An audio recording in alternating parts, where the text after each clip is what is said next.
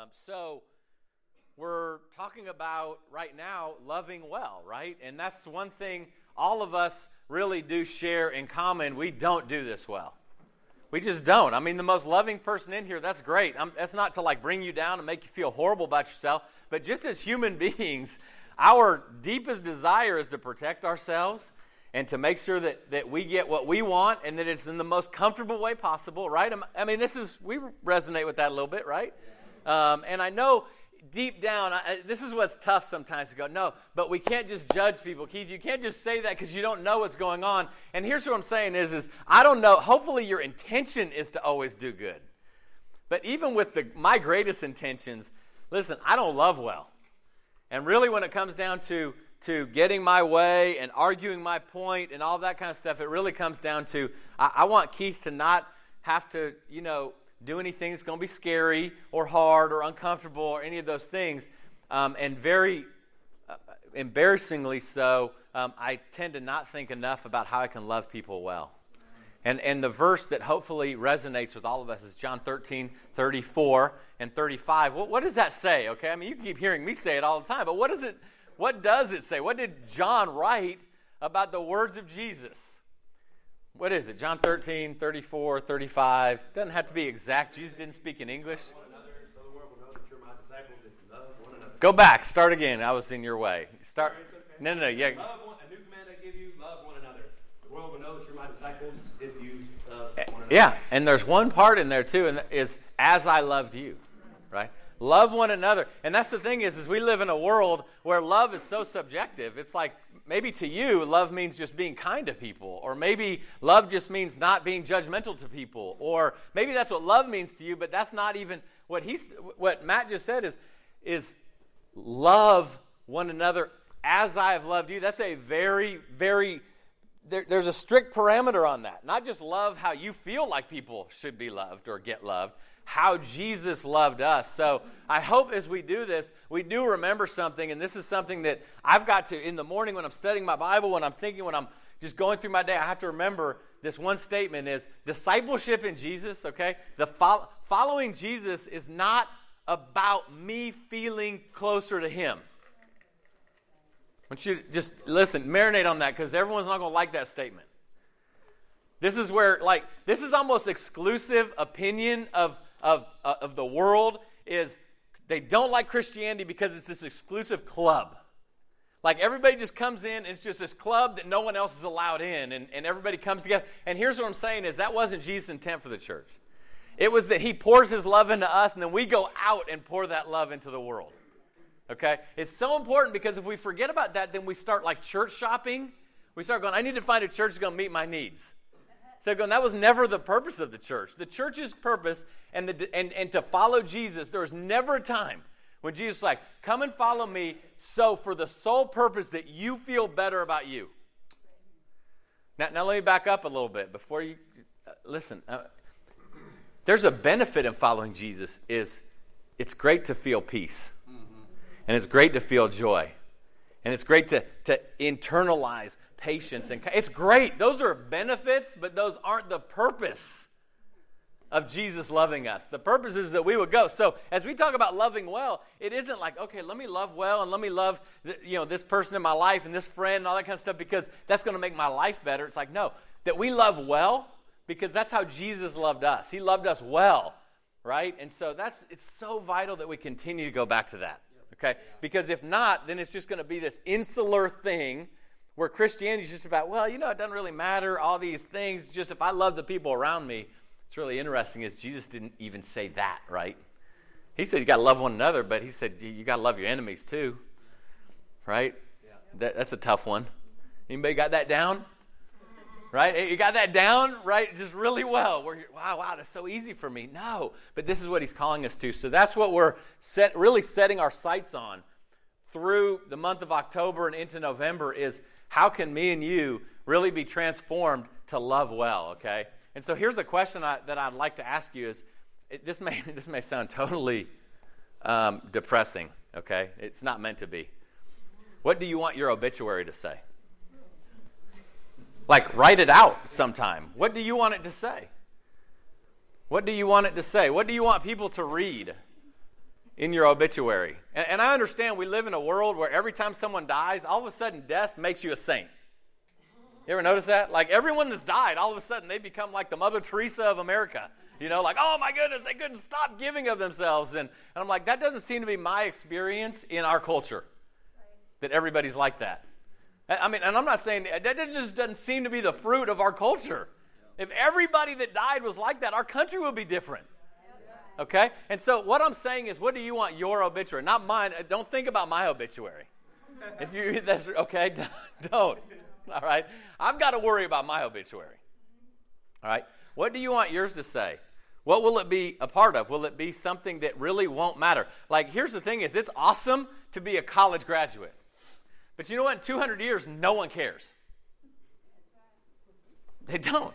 Whatever our profession, here's the truth of the matter is, is, is in hundred, it doesn't matter that, I, that I'm just, my, if my obituary just says that Keith was in the full time ministry, I failed. I have. I mean, that, if, if the title of what I've been hired to do is what I leave behind, all right? If whatever your profession is, say, man, they were awesome at that profession. It really isn't going to matter. What do you want your obituary to say? And let me ask you the second question what would it say? Like, it's great to have a dream of what it would say. But if somebody wrote it right now, what would it say? What would it say? Okay, and it's, it's really interesting. Would it, would it say the things that matter most to Jesus, or would it say the things that matter most to the world? Right? I mean, it's like, oh man, he was uh, he was an awesome employee. He was he was awesome at his profession. He was whatever, you know. Is, would that matter to Jesus? Well, sure, it would matter to him, but would it matter eternally? Because all of these things we're talking about loving well, really, you know, we've talked about this. I mean, I, don't you love 1 Corinthians 13 when Paul writes? Everybody loves 1 Corinthians 13, right? I mean, love is patient, love is kind. It's awesome. That's amazing. Except there's verses before that. There's Bible before that, right? I mean, sometimes we read the Bible like there's nothing before it. This is before it. It says, "Hey, listen, man. If you, you can be the the all star of your church, you can be the guy that comes in and you can do things and you can understand all mysteries and you can prophesy and you can teach and you can do all these things. And if it's done without love, it's a clanging cymbal. It's it, wouldn't that be? I mean, I, I love I love listening to Kristen play play, play, play the violin, um, the fiddle, whatever she calls it, you know. I love listening to that. I like hearing the box drum. I like hearing all these things. But you know, what if it was one of those things where Murphy just walked up with some cymbals and just started like, boom, boom? We would be like, please stop. I don't care if you're playing the cymbals better than anyone that's ever played them. You are clanging in our ears, okay? Um, and the thing about it is, I, here's, here's my guess is um, again, I'm just asking us to examine our hearts, okay? It's not like figuring out who is the clanging cymbal and who isn't, and if you are, aren't, or whatever. Um, but, but the truth of the matter is, is, is we have to figure this out and, and see, you know, am I that? All right? Or am I loving the way Jesus loved me? And we've, we've gone into that. I mean, you could spend a day writing out all the ways Jesus has loved me and you. Couldn't you? I mean, how, when could you stop? I mean, uh, you could go on and on and on, and then Jesus is simply saying, okay, now you, you take that list and go do that to other people in my name. All right? That's discipleship right there. It's so simple, okay? But it's a little tough emotionally sometimes. And so I want you to think about that. I want you to think about, about um, what your obituary, uh, you, what you wanted to say, what it would say. Turn over to Luke chapter 15 um, because this is something that's really important, okay? It's, it's, um, it, it, it's funny. I think if we were to do kind of a, a huge study or a huge, like, um, you know, like a survey on Christianity in America, I don't think this. I mean, there's plenty of surveys that do this. This is actually pretty common. Um, most people would say, man, it's just kind of this private, insular club, you know, that the, the, the, people that get together and judge everyone else outside of the group. I mean, and there's this, there's that view of it, but then there's a secondary view, which is um, people don't want the church to go and reach out into the community either. Like, Christianity's private, man. I mean, don't come into my life. Don't come and proclaim the gospel to me. Don't, don't do that. So it's one of those things where it's a no win situation sometimes for disciples, where it's like, listen, y'all stop being insular, but don't get involved in my life. All right? It's kind of like a no win situation, okay? But here's what I'm going to tell you here in Luke 15. This is a really, um, this is a pretty common story, but it's, I think it's one of those uh, parables that in Christianity we can go, we don't like this anymore. We don't like talking about these things in our, in our world. This is a first century problem, right? And it's a, it's a story of the, what we would consider like the prodigal son, right? He, many of you are familiar with that story, okay? And here's what I would love to do, okay? You can go and read this anytime, but I want you, could you tell, could you tell the story of the prodigal son and his dad and his brother? Because here's the deal is if the only time we ever know anything about the Bible is when I'm putting my eyes on those words, then it's not really like writing it on my heart. Like, can I tell the story? This is a phenomenal story about the character of God. All right? This is phenomenal about Jesus' love for people, specifically love for the lost. Right there, I mean, we've kind of we've we've kind of eh, trickled into an area that you know.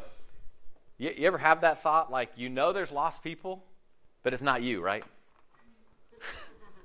and it's none of your friends. It's none of your friends, it's somebody else. Because your friends really want to do the right thing. And it's certainly not anybody in your family.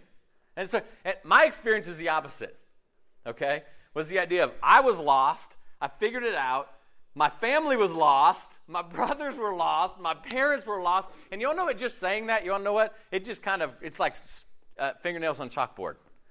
We don't want to talk about that. Because there's nothing worse in our world today than to say there's lost people. Yeah. But here's what I'm going to tell you, okay? The ripest mission field in the world is the United States of America. Okay, is this true. All right? Believe me, we are deceived to think that we are a saved country.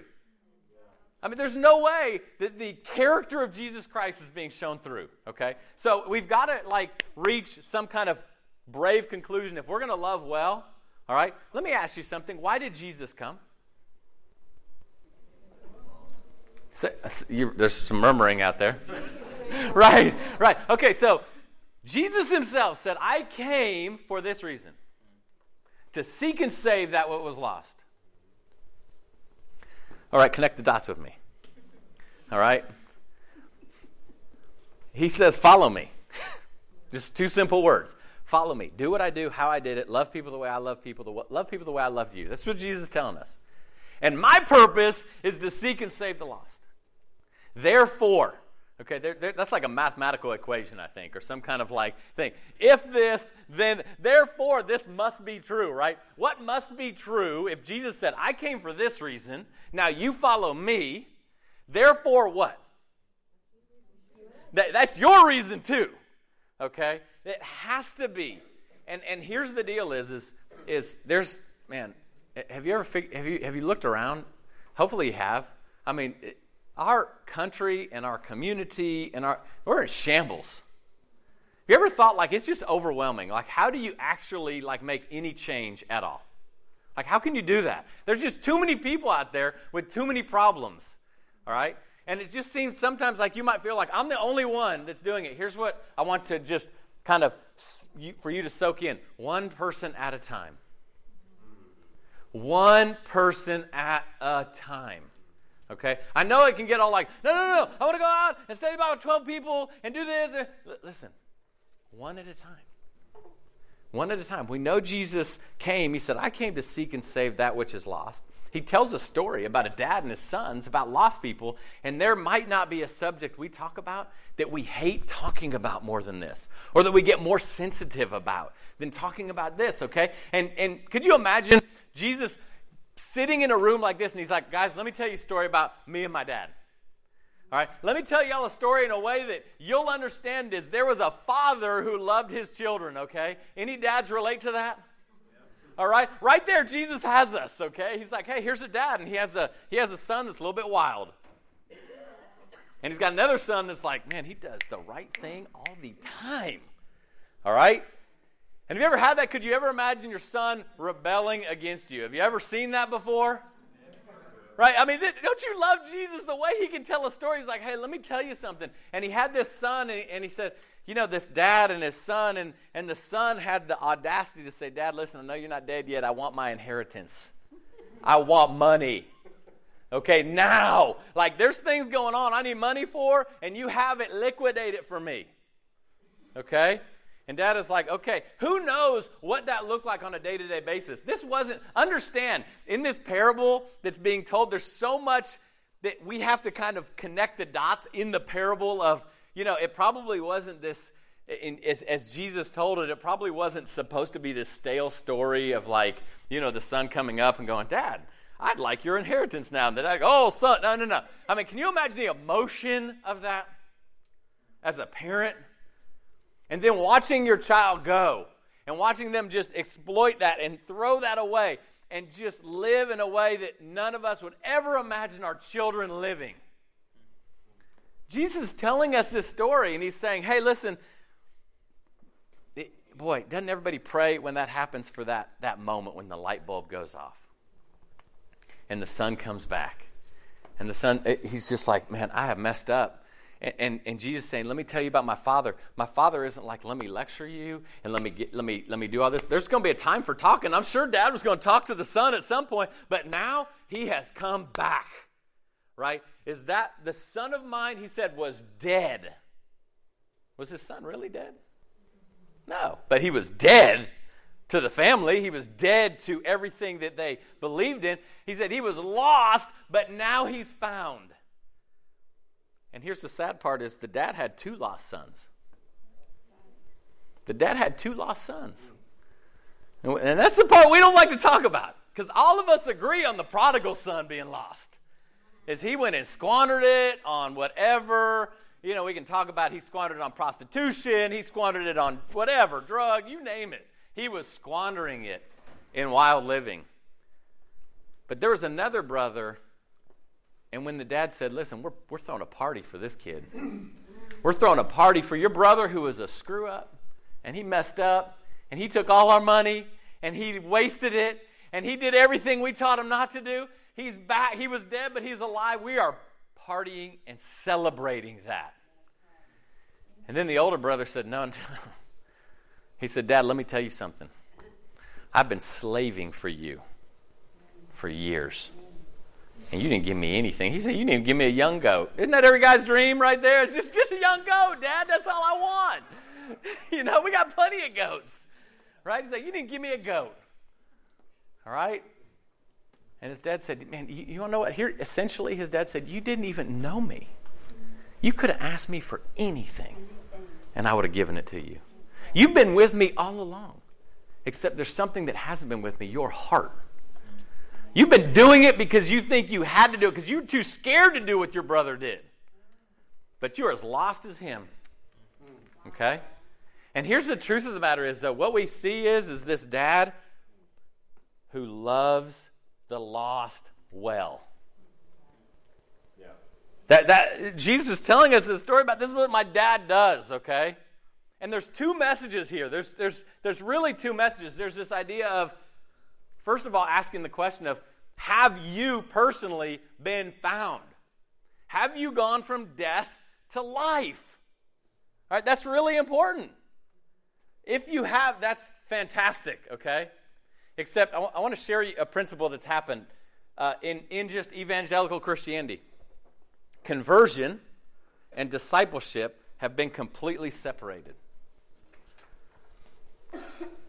So, in a lot of ways, we oftentimes will mix these up. We'll say, no, no, I, I did come from death to life. I, I was baptized into Christ. I did come. I did, that happen. But then I acted like the older brother because discipleship didn't matter. Like following Jesus, I had that one experience, and that's what's going to carry me forever. But I'm really going to be bitter anytime Jesus doesn't give me what I want. And anytime he treats somebody else better than he treats me. And I'm not going to overcome my sin. I'm not going to get out of my sexual sin. I'm not going to get out of any of that stuff because I had that one experience. And, and we've got to ask ourselves okay, man, we've got to put that back together. And we've got to go, did I come from death to life? And then begin living as, as a follower, following Jesus. Okay? And sometimes what ends up happening is, is we, we kind of jump over to the other side and we say, hold on a minute, I lived the life of following Jesus. Like, I, I read my Bible, I go to church, I'm like the older brother. I do the things I'm supposed to do, I try to follow Jesus as much as possible. And so, coming from death to life, that doesn't mean anything. But it means everything. It means everything, okay? And you go, but Keith, I'm not dead. Well, the, the, the son wasn't dead. But you understand the verbiage that the dad used. He goes, no, he's dead. And we've got to like be able to, to, to get to that place. Am I sitting here trying to do what Jesus wants me to do dead? Okay? Because understand, the Father, the, the, the, the one who loves well, is going, no, no, come here. I want to take you from death to life.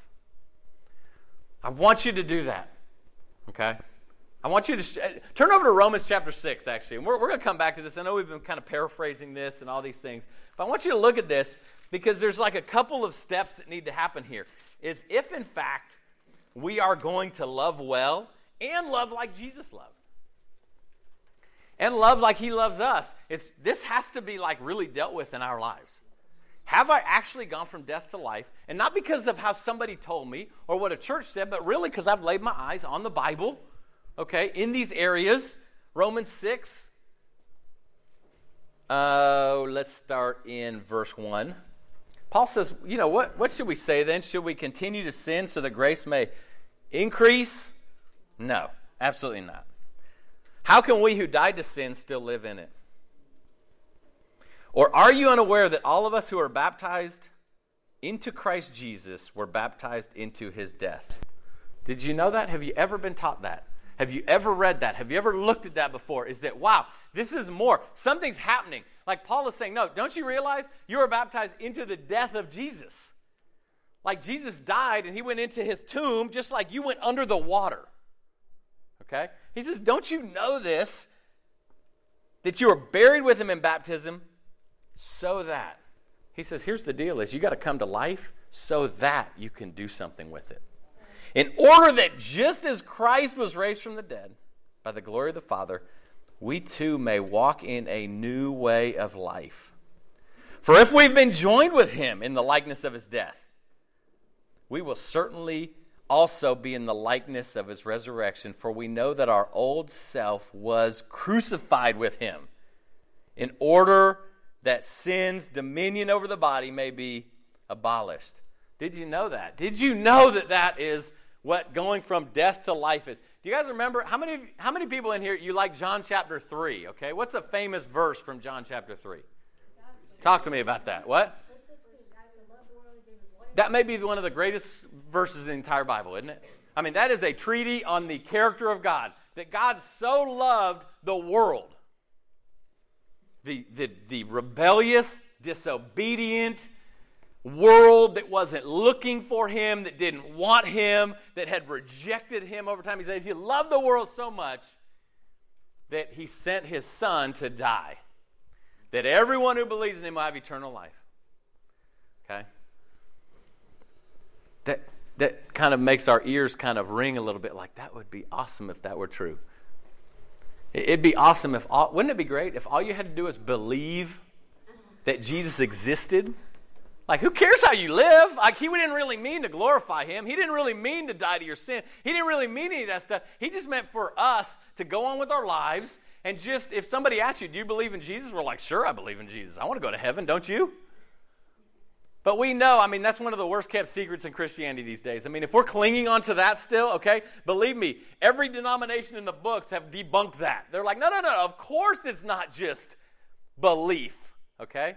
And it's funny because remember how I told you there's Bible before verses?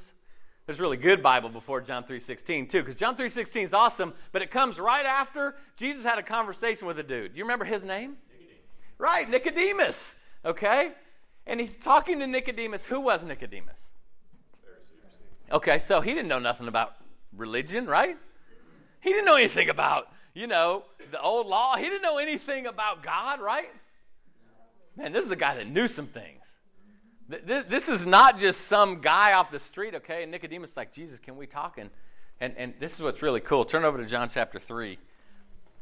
I love this because, again, here's the, here's, here's the truth. And I know this can be this can be super hard to hear on, on two accounts. Number one is this is brand new, or number two is it's not brand new to you, but you're really like, it's scary to have to bring this to the world.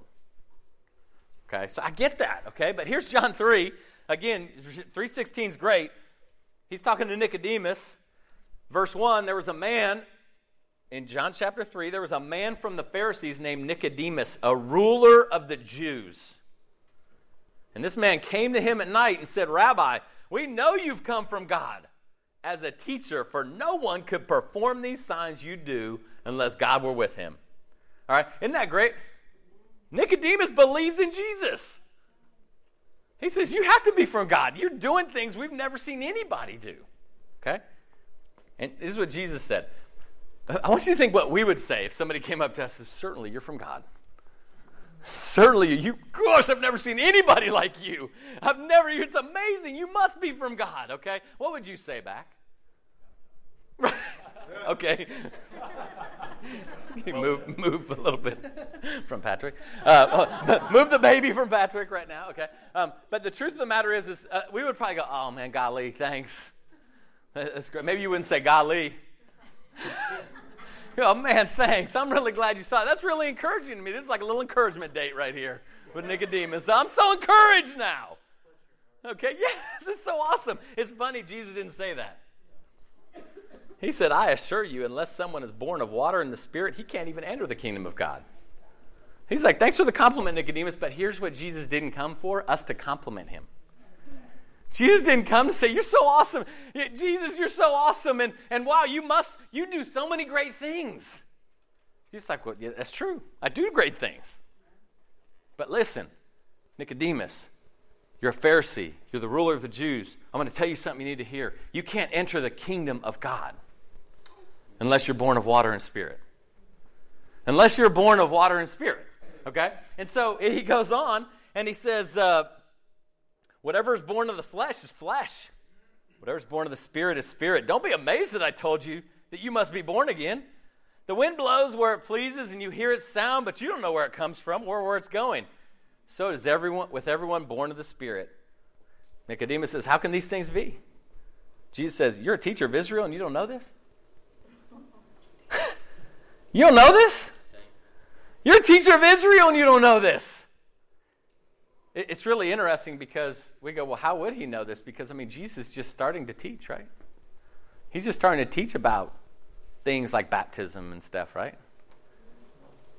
Except it's interesting, the old law is full of it, full of things, right? Peter tells us that. Peter said, hey, you want to know about baptism? Noah, the ark. God saved people in water, okay? There it is. It's right there. And so Jesus is going, how do you not know this? How do you not know this to be the case, okay? I assure you, we speak of what we know and we testify to what we've seen, but you don't accept our testimony. If I've told you about the things that happen on earth and you don't believe, how, how will you believe if I tell you about things in heaven? So he's giving him this whole lesson. And guys, here, here's what I'm saying is, is there's only really one way that things change in our world or, in our community or in our families or in our neighborhoods or whatever, it's, it's one person at a time going from death to life. One person at a time going from death to life and following Jesus and walking with him. One person at a time doing this. Jesus loves the lost. If we're going to love well, we cannot neglect this. All right? And again, when I say lost, okay, here's not what I'm I'm not saying that go find the person that has the most messed up life. Okay? The oldest son had a fine life. And I'm not talking about judging intention. I'm saying it's very clear we need to help people go from death to life. To die with Jesus in baptism, be raised again, and then to follow him in a new way of life. Okay? Wait, to do that, we've got to. This really is about loving well, okay? Does it scare you a little bit? Yeah. It is, isn't it? I mean, isn't it just kind of like, oh man, well, how do I go about doing that? And we get we get locked up in that, right? Here's what I learned. I never have. Here's one of the things: is things that I really, really want. I don't oftentimes need a teacher for. I'm going to tell you why, okay? When I was middle school kid, actually fourth grader, I remember this. I was a late bloomer, okay? I remember I realized girls were pretty in fourth grade. I remember. I was like, wow, where'd they come from? Okay? I'm not going to pick my nose in public anymore. You know, I'm going to start, like, I got to tighten up here a little bit because we got a lot of pretty girls in this classroom, okay? I realize that. Here's what's funny is, as I got older, I was like, I want one of those. I was like, man, that would be awesome. they mostly didn't feel the same way about me. Okay, I learned that in a hurry. Okay, that was, there was there was a missing piece to that puzzle. All right, but here's the funny thing about this is, it wasn't because I didn't try. the humiliation I put myself through. the humiliation I put. Ellie doesn't even want to look at her dad right now. The the okay, this is pre cell phone. Let me, let me, just tell you about this, okay? Everyone didn't have a cell phone when I was in high school. In fact, no one had a cell phone in high school. Internet didn't exist when I was in high school, okay? Very few people actually even had a like a, a, a message machine. Remember those? Right? The message. The, very few people had that. And so I would resort to things like this, like, oh man, okay, I remember doing this in high school. That girl's really cute. I don't really know her name, but I'm going to figure out through a yearbook who that is. And then I'm going to look in the phone book, which is another right archaic way of stalking people. Okay, we didn't have the benefit of Facebook to do it. I had to look up, and you had to find her parents' number. Okay, and most homes only have one phone in the home. Okay, and so you would call, and almost exclusively, dad or mom was answering. Hello, uh, you know, and then it was just like, let it fly, baby. You know, just I, and and the humiliation of like, do you know who this is? Yeah, you know that you know that guy that a little funny looking and goofy. That's me. I wanted to call you and I wanted to see if you want to go out on a date. Uh, you know, and then hang up and that might just be my story. okay, I'm not to put that on you. All right, but but why I say all that is because eventually over the years. I didn't need somebody to necessarily teach me how to do this. I had to have somebody teach me to do it righteously, okay? I didn't need that. I really did, man. I had no clue. But I'm just telling you that oftentimes we get locked up because we're like, how do I do that? How do I like love the lost? How do I not come across as like completely judgmental and self-absorbed and just better than people and all of this kind of stuff and arrogant? How do I do that? And and here's what I'm saying is is we just got to talk to lots of people. All right, because here's the deal is, is there's no way that you can just go, I'm going to take this 10 week course and I'm going to do it so perfectly that every time I go and talk to someone, it is just like smooth. Man, I know exactly what to say and you heard it perfectly and, and, and, and there's no conflict or anything. That doesn't exist. But to love people well means to get in contact with people and to ask questions with people and to talk to people. And so I want to know, I'm kind of wondering like how many how often do we wake up in the morning and we think Jesus loved the lost? I want to love the lost. I'm going to go out today looking for God to, to show me who are the people that are looking for you. Because here's the truth of the matter is I spent a number of years totally lost, totally dead in my sin, that I wasn't interested on Jesus. And I'm sure there were people inviting me to things and trying to reach out to me, and I was like, I'm not hearing it, okay? But there are people that want to hear it.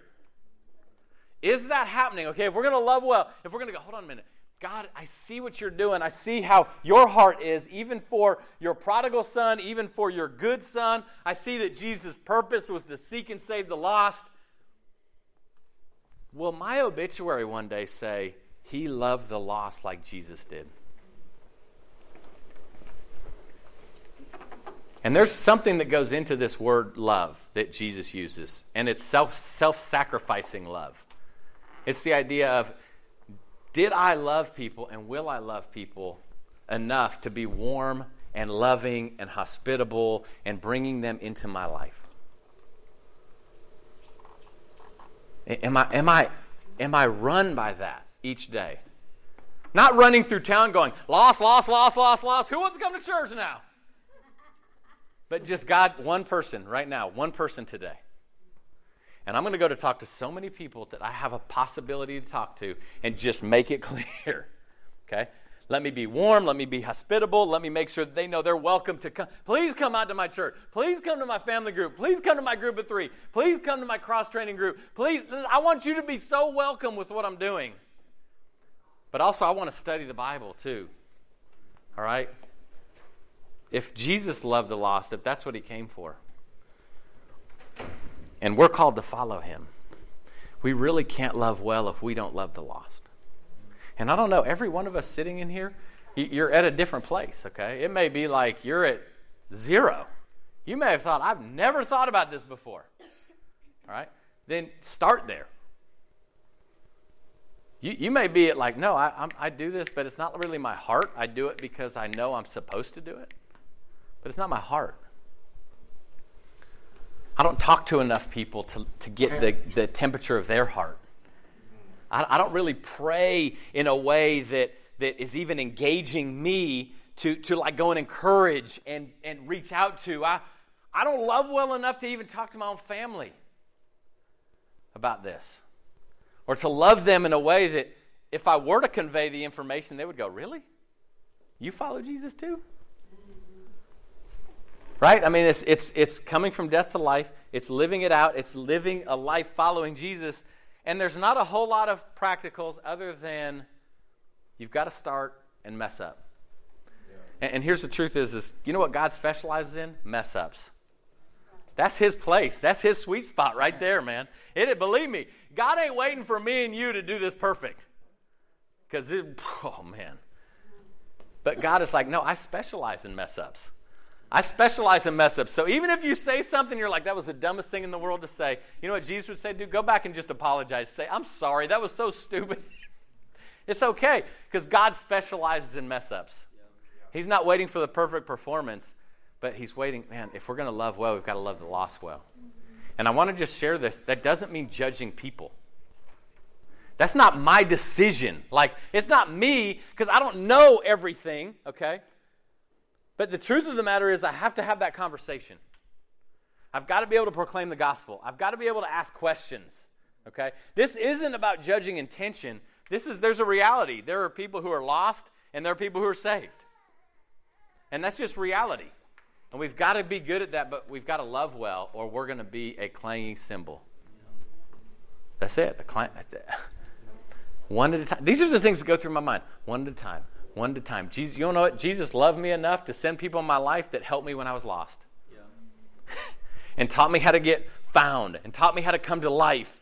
And then Jesus going, remember all that, Keith? Okay, you remember how they did that? You remember how they loved you? Remember how they walked with you? Remember the hard conversations they had with you? Now, please go and do that with people. And there are people in your own life right now. But how much have we thought about that consciously? Like where we're really determined to think that way. Okay, it's going to be really tough to love well. Here, here's a few things, though, okay? And, and, and there's a principle that is really helpful for me. Have you ever heard of the QBQ principle? It's a business principle. The question behind the question, okay? It's personal accountability, essentially, is what it is. It's basically, um, the question behind the question is our first question oftentimes is, why aren't these guys getting that right? Why isn't my group of three doing this better? Why isn't my campus doing this better? Why isn't my family group doing this better? Okay, the question behind the question is what am I doing to make it better?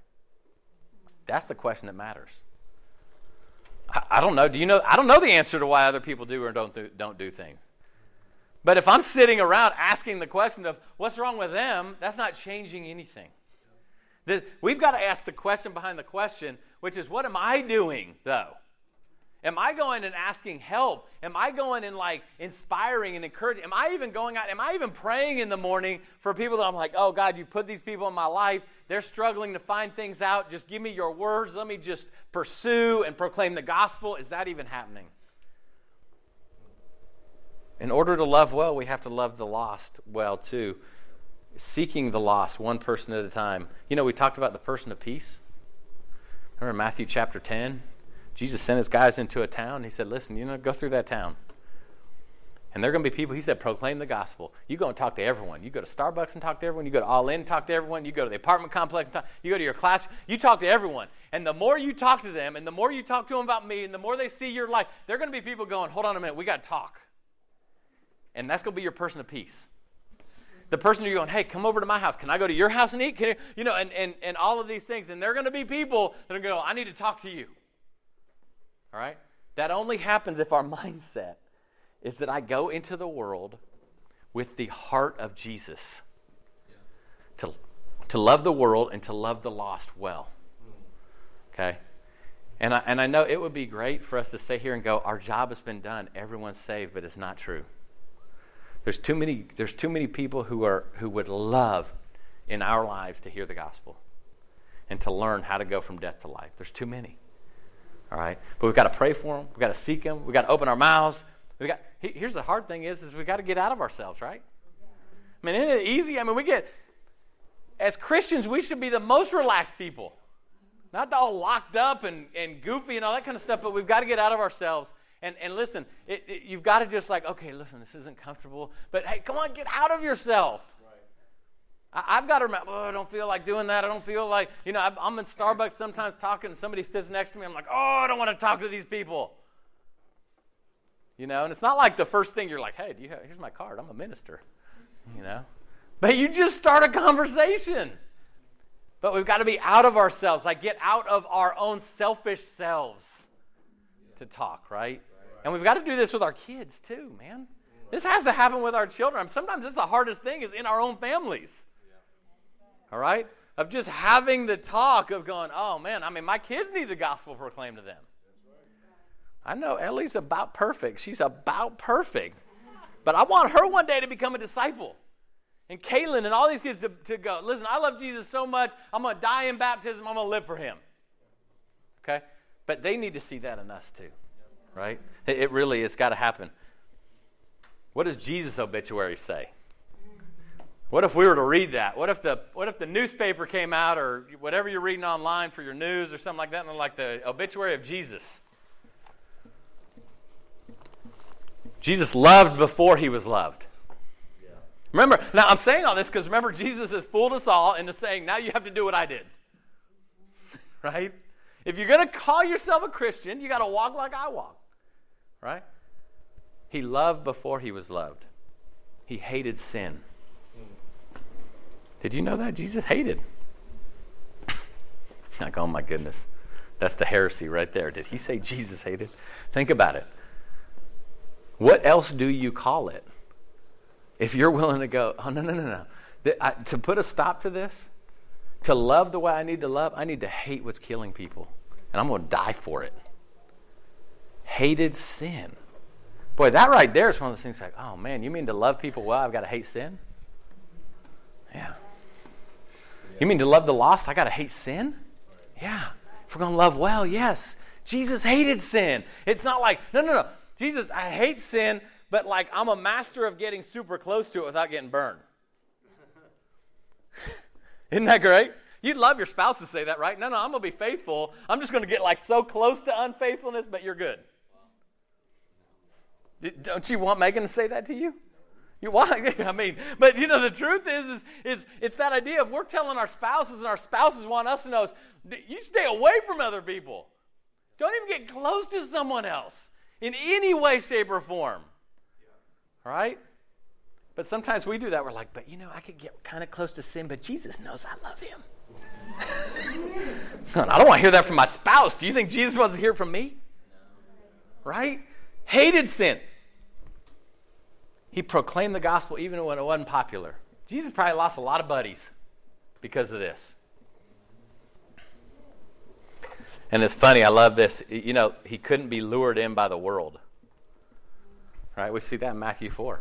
Man, he got everything. You want to be famous? You, you, want to, you want everyone to just bow down to you? You want to own a kingdom? You want to rule a kingdom? And the funny thing is, Jesus is like, well, I do. Okay. but, we're, but we're hearing this, right? And going, no, no, no, don't you want to be famous? Hey, keep working. I mean, no, no, no, no. Study and study and study so you got so you're totally disconnected from anyone that can help you follow Jesus. Believe me, that's the world. Saying, tempted Jesus, like, I'm not going to be lured in. Matthew 4, you can read, I, he said, I won't be lured in to something that's going to make me comfortable or something that's going to make me, can't be lured in. And here's the other thing in Jesus' obituary, I think, as I was writing these things down, I thought, you know what they would say? He's generous.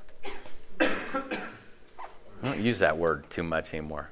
He's generous.